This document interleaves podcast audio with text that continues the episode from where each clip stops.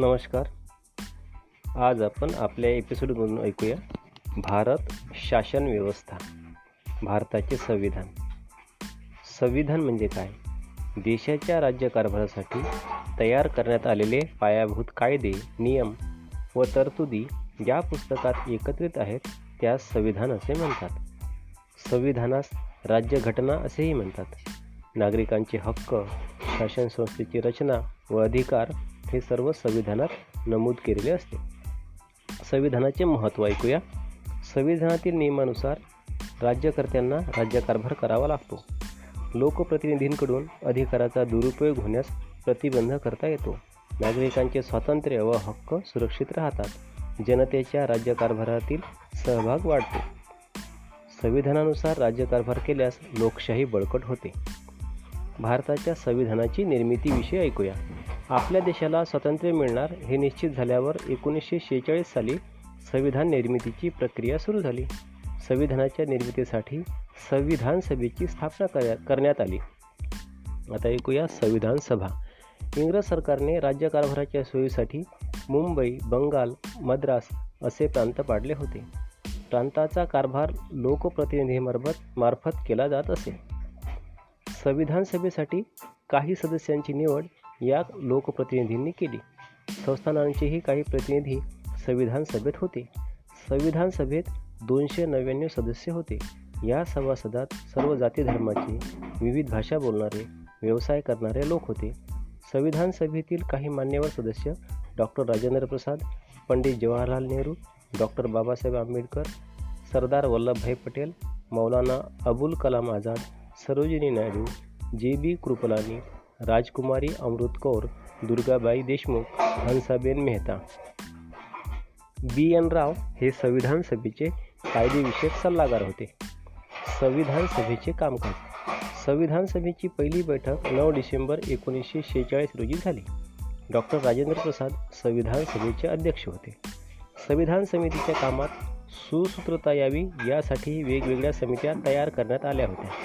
वेगवेगळ्या समित्यांनी आपला अहवाल मसुदा समितीकडे देण्याचे ठरले.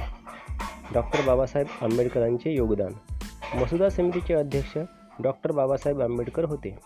डॉक्टर बाबासाहेब आंबेडकरांनी अहोरात्र मेहनत करून संविधानाचा मसुदा तयार केला. डॉक्टर आंबेडकरांनी तयार केलेला मसुदा संविधान सभेपुढे ठेवण्यात आला. मसुद्यात फेरबदल करण्याचे दुरुस्त्या करण्याचे काम डॉक्टर आंबेडकरांनी केले. डॉक्टर आंबेडकर यांच्या योगदानामुळेच त्यांना भारतीय संविधानाचे शिल्पकार म्हणतात. संविधानाचा स्वीकार. संविधान सभेने संपूर्ण संविधानाचा स्वीकार सव्वीस नोव्हेंबर एकोणीसशे एकोणपन्नास रोजी केला. संविधानाच्या अंमलबजावणीसाठी सव्वीस जानेवारी एकोणीसशे पन्नास हा दिवस निश्चित करण्यात आला. कारण पूर्ण राज्यासाठी एकोणीसशे तीनपासून हा दिवस स्वराज्य दिन म्हणून साजरा केला जात असे.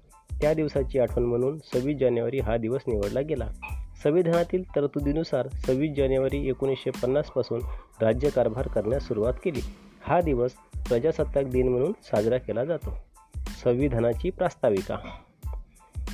संविधानाच्या प्रस्तावनेला प्रास्ताविका किंवा उद्देशपत्रिका म्हणतात. संविधानाच्या प्रास्ताविकेतून संविधानाची मूल्ये व उद्दिष्टे स्पष्ट होतात. संविधानाची उद्दिष्टे. लोकशाही प्रजासत्ताक. देशाचा राज्यकारभार लोकांनी किंवा त्यांच्या प्रतिनिधींनी करण्याच्या पद्धतीला लोकशाही म्हणतात. भारतीय नागरिकाला देशाच्या राज्यकारभारात सहभागी होण्याचा अधिकार संविधानाने दिला आहे. अठरा वर्ष वयावरील सर्व नागरिकांना मतदानाचा अधिकार आहे. भारतात राष्ट्रपती पंतप्रधान उपराष्ट्रपती यांची निवड जनतेकडून प्रत्यक्ष वा अप्रत्यक्ष केली जाते म्हणून आपला देश प्रजासत्ताक देश आहे. समाजवाद. समाजवादाचे उद्दिष्ट स्वीकारून आर्थिक विषमता व शोषण नष्ट करण्याचे तत्त्व आपण मान्य केले आहे. गरीब श्रीमंत दरी कमी करणे दुर्बलांना संरक्षण देणे ही उद्दिष्टे समाजवादातून होतात. येतात. धर्मनिरपेक्षता. संविधानानुसार कोणत्याही विशिष्ट धर्माला राज्याचा धर्म म्हणून मान्यता नाही. देशाच्या कारभारात धर्म संप्रदाय यांचा हस्तक्षेप नसावा हे संविधानाचे संविधानाने स्पष्ट केले आहे. न्याय. विषमता दूर करण्यासाठी व्यक्तीला विकासाची समान संधी देणे म्हणजे न्याय प्रस्थापित करणे होय. धर्म जात वंश लिंग संपत्ती आणि सामाजिक स्थान यावर आधारित भेद न करता प्रत्येक व्यक्तीला समान दर्जा देणे म्हणजे सामाजिक न्याय प्रस्थापित करणे होय. स्वातंत्र्य. संविधानाने नागरिकांना खालील स्वातंत्र्य दिले दिली आहेत. भाषण व अभिव्यक्ती स्वातंत्र्य संघटना उभारण्याचे स्वातंत्र्य संचार व वास्तव्य स्वातंत्र्य धार्मिक स्वातंत्र्य आणि व्यवसाय स्वातंत्र्य समानता धर्म जात वंश लिंग जन्मस्थान यासारख्या बाबींच्या आधारे व्यक्तिभेद करता येणार नाही. सामाजिक व आर्थिकदृष्ट्या मागासलेल्या समाजासाठी आर्थिक तरतूद करण्याचा अधिकार संविधानाने शासनाला दिला आहे. बंधुता कोणताही भेद न करता सर्व लोकांविषयी आदर व प्रेमाची भावना असणे. आता ऐकूया नागरिकांचे मूलभूत हक्क आणि कर्तव्य. मूलभूत हक्क. संविधानात समाविष्ट केलेल्या नागरिकांच्या हक्कांना मूलभूत हक्क म्हणतात. मूलभूत हक्क सहा प्रकारचे आहेत. ते पुढीलप्रमाणे एक समानतेचा हक्क. समानतेच्या हक्कानुसार शासनाला धर्म जात वंश लिंग जन्मस्थान इत्यादी कारणावरून नागरिकांमध्ये भेद करता येत नाही. सर्व नागरिक कायद्यापुढे समान असतात. सार्वजनिक सोयी सुविधांचा वापर करण्याचा अधिकार सर्वांना आहे. भारतीय नागरिकांना सरकारी नोकरीची समान संधीची हमी संविधानाने दिली आहे. संविधानाने अस्पृश्यता प्रथेचे निर्मूलन केले आहे. लोकांमध्ये श्रेष्ठ कनिष्ठ असा भेदभाव दाखवणाऱ्या पदव्यांवर उदाहरणार्थ रावबहादूर संविधानाने बंदी घातली आहे. आता ऐकूया स्वातंत्र्याचा हक्क. भाषण व अभिव्यक्ती स्वातंत्र्य सभा स्वातंत्र्य संघटना स्वातंत्र्य संचार स्वातंत्र्य वास्तव्य स्वातंत्र्य व व्यवसाय स्वातंत्र्य. ही स्वातंत्र्य अनिर्बंध नाहीत. देशाची शांतता सुव्यवस्था सार्वजनिक आरोग्य नीतिमत्ता देशहित यांना बाधा येणार नाही याचे हक्क वापरताना ध्यान ठेवावे लागते भान ठेवावे लागते. दोन हजार दोन साली शिक्षणाच्या अधिकाराचा समावेश करण्यात आला. सहा ते चौदा वर्षांच्या मुलामुलींना मोफत व सक्तीच्या शिक्षणाचा अधिकार आहे. शोषणाविरुद्धचा अधिकार. प्रत्येकाचे जीवित व स्वातंत्र्य सुरक्षित राहावे यासाठी संविधानाने शोषणाविरुद्ध हक्क दिला आहे. या हक्कानुसार माणसांची खरेदी विक्री गुलामगिरी वेठबिगारी यावर संविधानाने बंदी घातली आहे. चौदा वर्ष वयाखालील मुलामुलींना कारखाने खाणी किंवा इतर धोकादायक ठिकाणी कामावर ठेवण्यास बंदी आहे. दोन हजार सहाच्या कायद्यानुसार बालमजुरी कायद्याने गुन्हा ठरवण्यात आला आहे. आता ऐकूया नागरिकांची मूलभूत कर्तव्य. प्रत्येक नागरिकाने संविधानाचे पालन करावे संविधानातील आदर्शांचा राष्ट्रध्वजाचा राष्ट्रगीताचा मान राखावा. स्वातंत्र्याच्या चळवळीला प्रेरणा देणाऱ्या आदर्शांचे पालन करावे. देशाचे सार्वभौमत्व एकता अखंडत्व सुरक्षित ठेवण्यासाठी प्रयत्नशील असावे. आपल्या देशाचे रक्षण करावे देशाची सेवा करावी. सर्व प्रकारचे भेदभाव विसरून एकोपा वाढवावा. बंधुत्वाची भावना जोपासावी. स्त्रियांच्या प्रतिष्ठेला कमीपणा येईल अशी कोणतीही गोष्ट करू नये. आपल्या संमिश्र संस्कृतीच्या वारशाचे जतन करावे. नैसर्गिक पर्यावरणाचे जतन करावे. सजीव प्राण्यांबद्दल दयाबुद्धी दाखवावी. वैज्ञानिक दृष्टी मानवतावाद जिज्ञासुवृत्ती अंगी बाळगावी. सार्वजनिक मालमत्तेचे जतन करावे. हिंसेचा त्याग करावा. देशाच्या प्रगतीच्या कार्यात सहभागी व्हावे. सहा ते च्या चौदा वयोगटातील आपल्या पाल्यांना पालकांनी शिक्षणाच्या संधी उपलब्ध करून द्याव्यात. दोन हजार दोनचा कायदा. आता ऐकूया संविधानाची मार्गदर्शक तत्वे.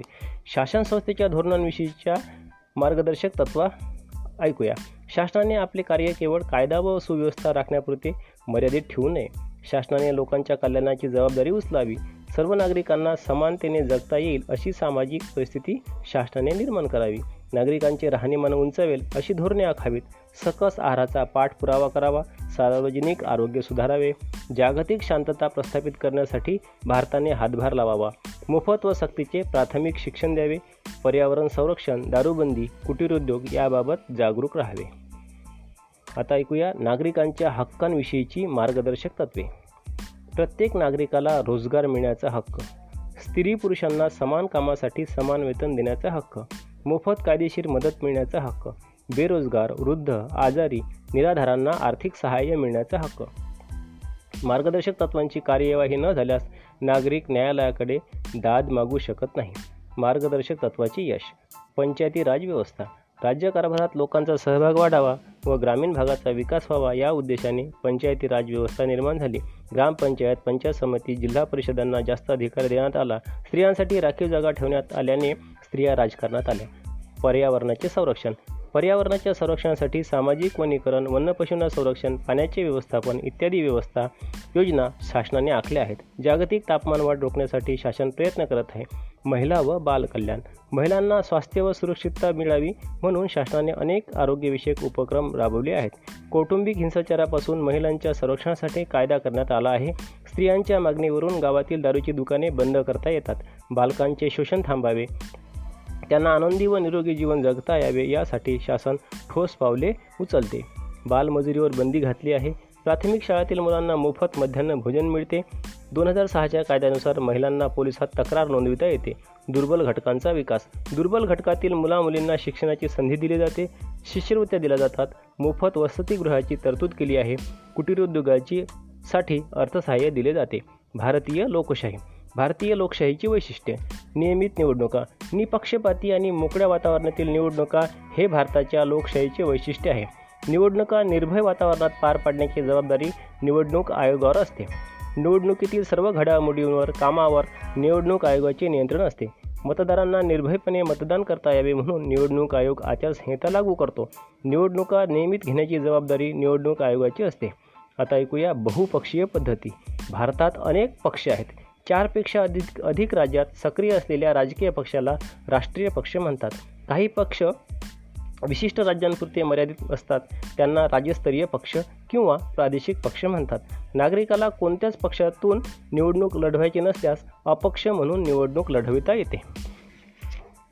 संस्थेचे विकेंद्रीकरण. अधिकाधिक लोकांना राज्यकारभारात सहभागी होता यावे म्हणून सत्तेचे विकेंद्रीकरण केले आहे. संघशासन राज्यशासन आणि स्थानिक शासन असे सत्तेचे तीन पातळ्यात विभाजन केले आहे. जनसंघटनांचा सहभाग. लोकशाही मूल्यांची जोपासना करणाऱ्या अनेक जनसंघटना भारतात आहेत.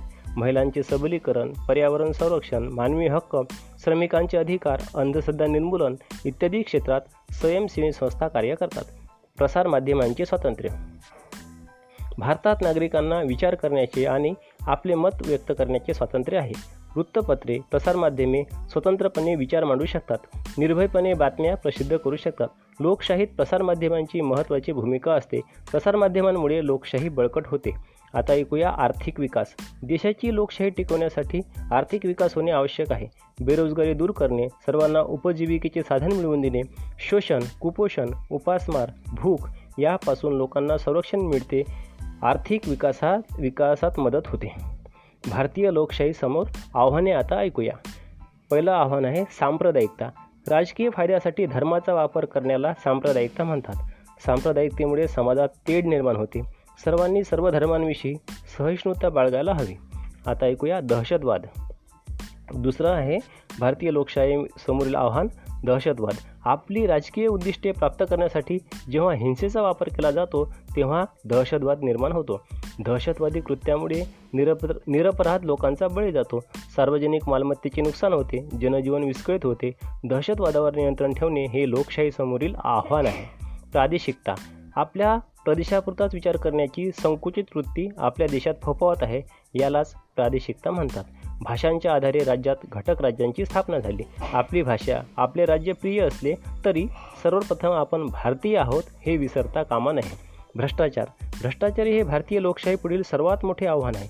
आपली जबाबदारी प्रामाणिकपणे पार पाडण्याऐवजी आपल्या पदाचा अधिकाराचा स्वार्थासाठी गैरवापर करणे यामुळे भ्रष्टाचार वाढतो. भ्रष्टाचारामुळे गुन्हेगारी प्र प्रवृत्तीला प्रोत्साहन मिळते.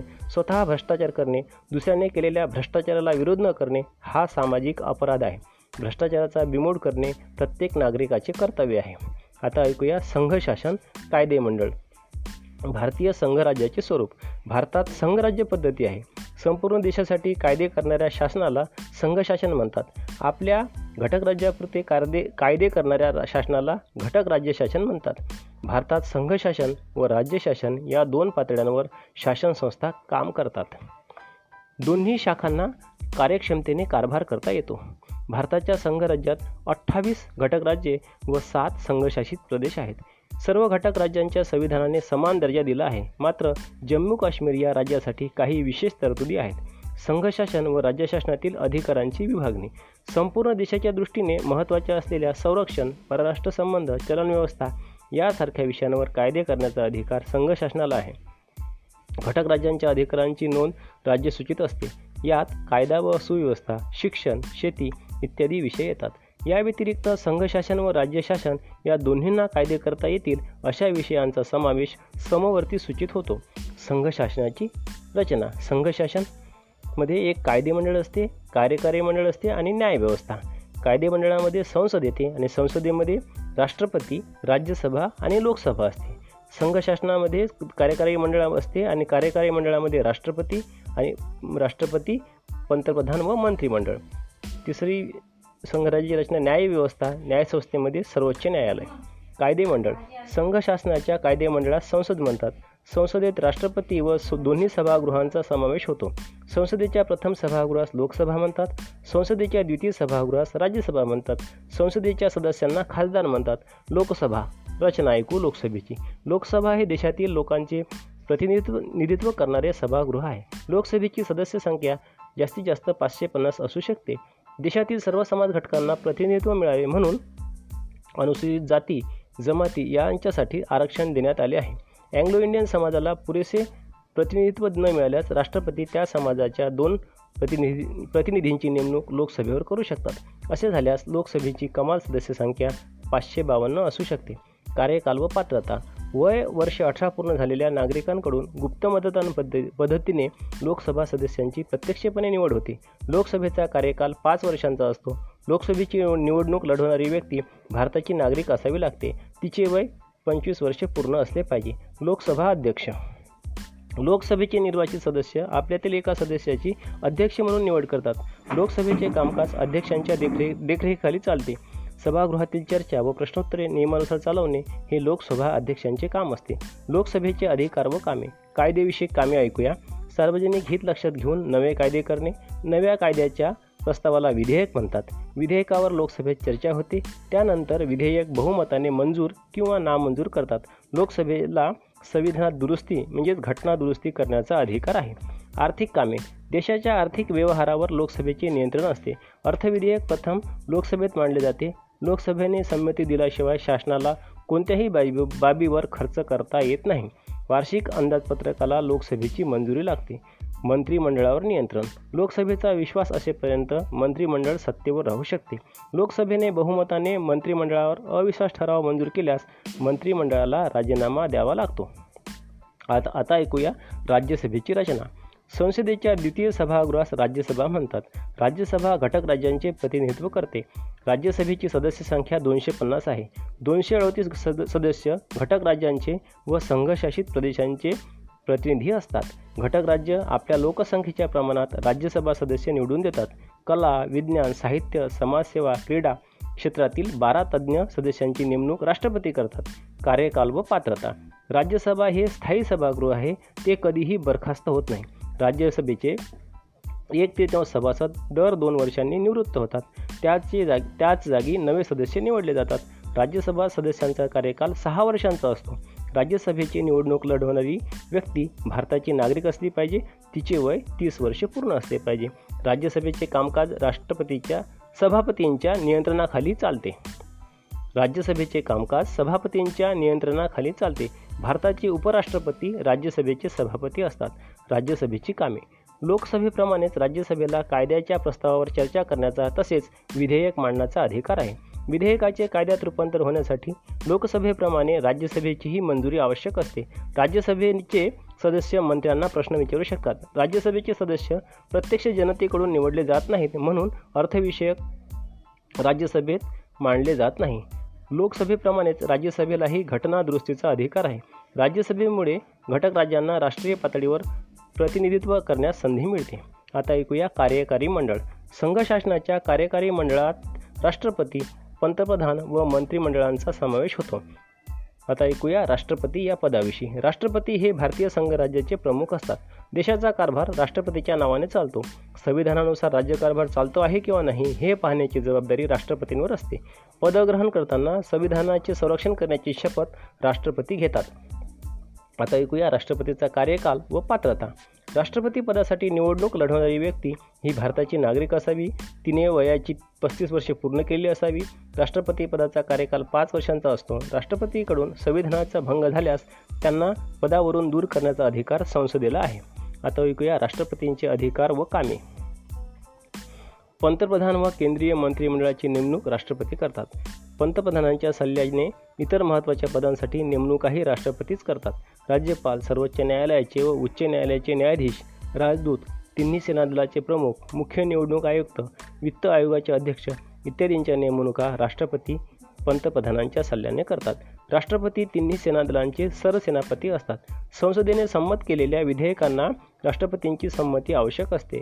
राष्ट्रपतींच्या स्वाक्षरीनंतर विधेयकांचे कायद्यात रूपांतर होते. संसदेचे अधिवेशन चालू नसताना तातडीने कायदा करण्याची गरज भासल्यास राष्ट्रपती वटहुकूम काढू शकतात. हा वटहुकूम कायद्यासारखाच असतो.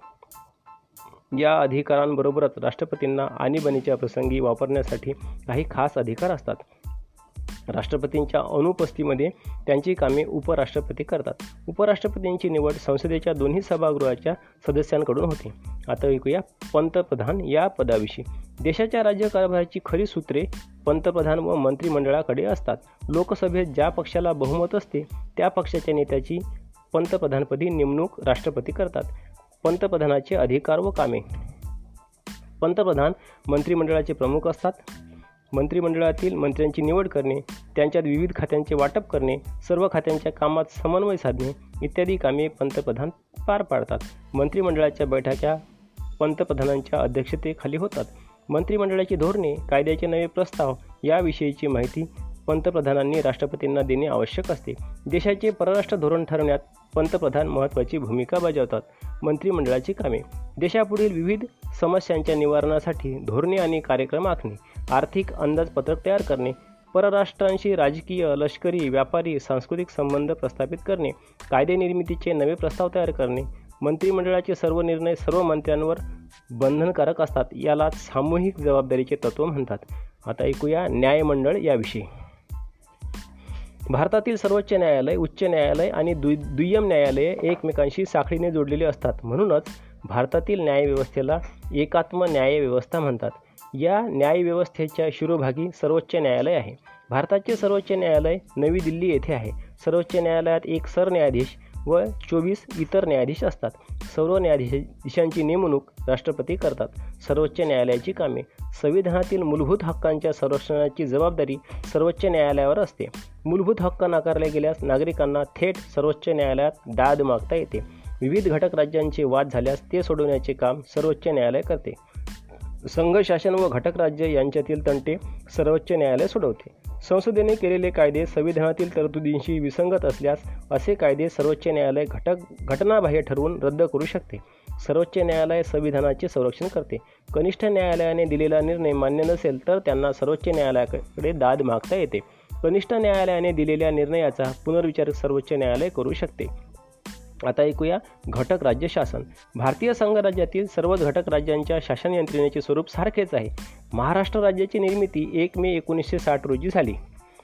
राज्यपाल राज्याचे मंत्रिमंडळ राज्याचे विधिमंडळ हे राज्य शासनाचे घटक आहेत. घटक राज्यांच्या विधिमंडळात विधानसभा आणि काही राज्यात विधान परिषद अशी सभागृहे आहेत. महाराष्ट्र राज्य विधिमंडळ. महाराष्ट्र राज्याचे विधिमंडळ विधानसभा आणि विधान परिषद या दोन सभागृहांचे मिळून बनले आहे. विधिमंडळाच्या सदस्यांना आमदार म्हणतात. विधानसभेची रचना. ऐकूया आता विधानसभेची रचना. महाराष्ट्राच्या विधानसभेत एकूण दोनशे अठ्ठ्याऐंशी सभासद आहेत. अँग्लो इंडियन समाजास पुरेसे प्रतिनिधित्व नसेल तर राज्यपाल त्या समाजाचा एक प्रतिनिधी विधानसभेवर नेमतात. अनुसूचित जाती व अनुसूचित जमातींसाठी काही जागा राखीव असतात. आता ऐकूया विधानसभेचा कार्यकाल व पात्रता. वयाची अठरा वर्षे पूर्ण झालेल्या नागरिकांकडून गुप्त मतदान पद्धतीने विधानसभा सदस्यांची प्रत्यक्षपणे निवड होते. विधानसभेचा कार्यकाल पाच वर्षांचा असतो. वयाची पंचवीस वर्षे पूर्ण केलेल्या कोणत्याही भारतीय नागरिकास विधानसभेची निवडणूक लढवता येते. अध्यक्ष. विधानसभेतील सदस्य आपल्यापैकी एकाचे अध्यक्ष व एकाची उपाध्यक्ष म्हणून निवड करतात. विधानसभेचे कामकाज विधानसभेच्या अध्यक्षाच्या नियंत्रणाखाली चालते. अध्यक्षांच्या अनुपस्थितीत उपाध्यक्षांची जबाबदारी असते. महाराष्ट्र विधिमंडळाची वर्षातून कमीत कमी तीन अधिवेशने होतात. हिवाळी अधिवेशन नागपूरला होते. अर्थसंकल्पीय व पावसाळी अधिवेशन मुंबईला होते. विधानसभेची कामे. राज्यसूची व समवर्ती सूचीत दिलेल्या विषयावर कायदा करणे. राज्य शासनाच्या आर्थिक व्यवहारावर नियंत्रण ठेवणे वार्षिक अंदाजपत्रकाला मंजुरी देणे राज्य मंत्रिमंडळाच्या कामकाजावर नियंत्रण ठेवणे मंत्रिमंडळाला प्रश्न विचारण्याचा व राज्य शासनाच्या कारभारावर नियंत्रण ठेवण्याचा अधिकार विधानसभेला असतो. विधानसभेचा पाठिंबा असेपर्यंत मंत्रिमंडळ अधिकारावर राहू शकते. आता ऐकूया विधान परिषदेची रचना. महाराष्ट्राच्या विधान परिषदेत एकूण अठ्याहत्तर सदस्य आहेत. राज्यातील स्थानिक शासन संस्था शिक्षक पदवीधर यांचे प्रतिनिधी विधान परिषदेत असतात. विधान परिषदेतील काही सभासद विधानसभेने निवडलेले असतात. कला साहित्य विज्ञान समाजसेवा या क्षेत्रातील तज्ज्ञ व्यक्तींची विधान परिषदेवर राज्यपाल नेमणूक करतात. कार्यकाल व पात्रता विधान परिषदेची. विधान परिषद हे स्थायी सभागृह आहे. विधान परिषदेचे एक तृतीय सभासद दर दोन वर्षांनी निवृत्त होतात आणि तेवढेच सदस्य पुन्हा निवडले जातात. विधान परिषदेची निवडणूक लढवणारी व्यक्ती भारताची नागरिक असावी तिचे वय तीस वर्षे पूर्ण असावे. आता ऐकूया सभापती या पदाविषयी. विधान परिषदेचे सदस्य आपल्यापैकी एकाला सभापती व एकाला उपसभापती म्हणून निवडतात. सभापतींच्या देखरेखीखाली विधान परिषदेचे कामकाज चालते. सभापतींच्या अनुपस्थितीत उपसभापती जबाबदारी पार पाडतात. आता ऐकूया विधान परिषदेची कामे. मंत्रिमंडळाच्या कामकाजावर देखरेख ठेवणे मंत्र्यांना प्रश्न विचारणे तसेच विविध विषयांवर चर्चा करणे. विधानसभेप्रमाणे सर्वसाधारण विधेयके विधान परिषदेत मांडता येतात. मात्र कोणतेही अर्थविधेयक विधान परिषदेत प्रथम मांडता येत नाही. विधेयकांवर चर्चा करण्याचा त्यावर दुरुस्ती करण्याचा अधिकार विधान परिषदेला आहे. सर्व विधेयके मंजूर करण्याचा अंतिम अधिकार विधानसभेला असतो. महाराष्ट्र राज्याचे कार्यकारी मंडळ एक राज्यपाल दुसरं आहे मुख्यमंत्री आणि तिसरं मंत्रिमंडळ. आता ऐकूया राज्यपाल या पदाविषयी. राज्यपाल हे राज्याचे प्रमुख असतात. राज्यपालांची नेमणूक राष्ट्रपती करतात. राज्यपाल पदासाठी संबंधित व्यक्ती भारताची नागरिक असली पाहिजे. तिचे वय पस्तीस वर्षे पूर्ण असले पाहिजे. कोणत्याही व्यक्तीची तिच्याच राज्यात राज्यपाल म्हणून नेमणूक न करण्याचा प्रघात आहे. महाराष्ट्रातील व्यक्ती महाराष्ट्राच्या राज्यपालपदी नेमली जात नाही. राज्यपालांचे अधिकार व कामे. संविधानाने दिलेले अधिकार राज्यपाल मुख्यमंत्री व मंत्रिमंडळाच्या सल्ल्यानुसार वापरतात. विधानसभेत ज्या पक्षाला बहुमत असते त्या पक्षाच्या नेत्याला राज्यपाल मुख्यमंत्रीपदी निवड नेमणूक करतात. मुख्यमंत्र्यांच्या सल्ल्यानुसार राज्यपाल मंत्रिमंडळातील इतर मंत्र्यांची नेमणूक करतात. विधिमंडळाने मंजूर केलेल्या विधेयकाचे कायद्यात रूपांतर राज्यपालाच्या स्वाक्षरीने होते. विधिमंडळाचे अधिवेशन चालू नसताना तातडीने कायदा करण्याची गरज भासल्यास राज्यपाल वटहुकूम काढू शकतात. त्या वटहुकुमाला कायद्या इतकेच महत्त्व असते. राज्यातील परिस्थितीबाबत राज्यपाल राष्ट्रपतींना वेळोवेळी माहिती देतात. राज्याचा कारभार संविधानानुसार चालत नसल्यास राज्यपाल राष्ट्रपतींना आणीबाणी घोषित करण्याची शिफारस करू शकतात. राष्ट्रपतींनी राष्ट्रपती राजवट प्रस्थापित केल्यास घटक राज्याचा कारभार राज्यपालांच्या हाती येतो. आता ऐकूया मुख्यमंत्री या पदाविषयी. विधानसभे सभेत बहुमत असलेल्या पक्षाच्या नेत्याची राज्यपाल मुख्यमंत्री म्हणून नेमणूक करतात. विधानसभेत बहुमत असेपर्यंत मुख्यमंत्री आपल्या पदावर राहू शकतात. विधानसभेत अविश्वासाचा ठराव मंजूर झाल्यास मुख्यमंत्र्याला आपल्या पदाचा राजीनामा द्यावा लागतो. आता ऐकूया मुख्यमंत्र्याचे अधिकार व कामे. मुख्यमंत्री राज्याचा सर्व कारभार पाहतात. ते विधानसभेचे नेते असतात. मंत्रिमंडळाच्या कामकाजाची दिशा मुख्यमंत्री ठरवतात. मंत्री आपापल्या खात्याचे प्रमुख असतात. मंत्रिमंडळाने ठरवलेल्या धोरणानुसार मंत्री आपल्या खात्याचा कारभार करतात. आवश्यक ती विधेयके मं विधिमंडळात मंजुरीसाठी सादर करतात. आता राज्य पातळीवरील न्यायमंडळ प्रत्येक घटक राज्यासाठी एका उच्च न्यायालयाची संविधानात तरतूद आहे. एकापेक्षा अधिक घटक राज्ये व शेजारील संघशासित शासित प्रदेश यांच्यासाठी एक सामायिक उच्च न्यायालय असू शकते. उदाहरणार्थ महाराष्ट्र व गोवा या दोन राज्यांसाठी सामायिक उच्च न्यायालय आहे. उच्च न्यायालय मुंबई उच्च न्यायालय व मुंबई उच्च न्यायालयात एक मुख्य न्यायाधीश व अन्य काही न्यायाधीश असतात. औरंगाबाद नागपूर आणि पणजी येथे मुंबई उच्च न्यायालयाची खंडपीठे आहेत. उच्च न्यायालयाच्या न्यायाधीशांची नेमणूक राष्ट्रपती करतात. उच्च न्यायालयाची कामे. मूलभूत हक्कांच्या संरक्षणाची जबाबदारी सर्वोच्च न्यायालयाप्रमाणेच उच्च न्यायालयाकडे असते. कनिष्ठ न्यायालयाचे कामकाज कसे करावे याचे सर्वसाधारण नियम उच्च न्यायालय करते. कनिष्ठ न्यायालयाने दिलेल्या निर्णयावर कोणी अपील केल्यास त्याचा निवाडा उच्च न्यायालय करते. उच्च न्यायालयाचा निर्णय मान्य नसेल तर नागरिकांना सर्वोच्च न्यायालयात दाद मागता येते. धन्यवाद.